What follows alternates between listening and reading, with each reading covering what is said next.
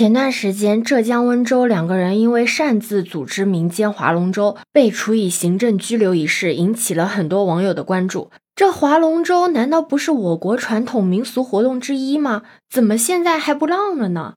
你好，我是当当马。你知道划龙舟的起源吗？相传划龙舟起源于春秋战国，楚国人因为不舍贤臣屈原投江死去，于是都争先恐后的划舟前去拯救。追至洞庭湖时，却不见其踪迹。后来呢，人们便把每年的五月初五定为端午，而江浙一带呢，以龙舟竞渡纪念屈原。同时，划龙舟也是汉族龙图腾文化重要的代表之一。你可以仔细算一下，从春秋战国到今天，这项纪念活动盛行了多少年？差不多盛行了两千三百多年。但你知道吗？在现代，因为民间划龙舟活动存在摊派、低俗、迷信、无序等现象，所以很多地方都已经禁止了民间划龙舟。但这些地方在禁止民间划龙舟活动的同时呢，也会举办官方比赛。但对于地方严禁民间划龙舟的做法，有网友认为这有一刀切的嫌疑。但是也有网友认为，私下组织划龙舟确实会存在一个比较大的安全隐患，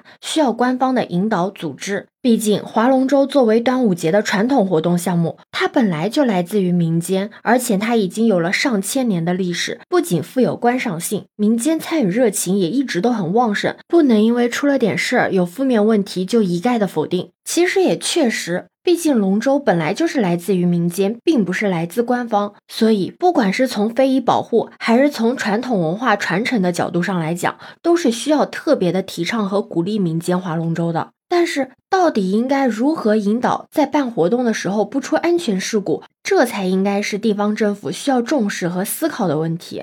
如果因为出过事就禁止民间划龙舟，那是不是有懒政之嫌呢？而且龙舟竞渡是一种传统，甚至在一些地方已经被列入了国家、省市县各级非遗名录进行保护了。可见龙舟的文化精神也是中华民族精神的一种象征，是需要弘扬和传承的。如果当中跟现代文化有一些冲突或者不融洽的地方，也是应该以引导为主的。当然，也是可以理解地方政府想要阻止因为划龙舟而产生的械斗、赌博等不良现象的出发点。但是也要考虑到民间传统，如果可以按民间自愿和自发的形式，在地方传统基础上自由发展，是最好的。当然，如果地方非遗项目的研究者和管理者能够参与其中，那就是更好不过了。你觉得呢？对此你有什么看法呢？可以把你的想法留在评论区哦。如果你喜欢我的话，也可以在我们常用的绿色软件搜索“当当马六幺六”就可以找到我哦。欢迎你的订阅、点赞、收藏、关注。这里是走马，我是当当马，拜拜。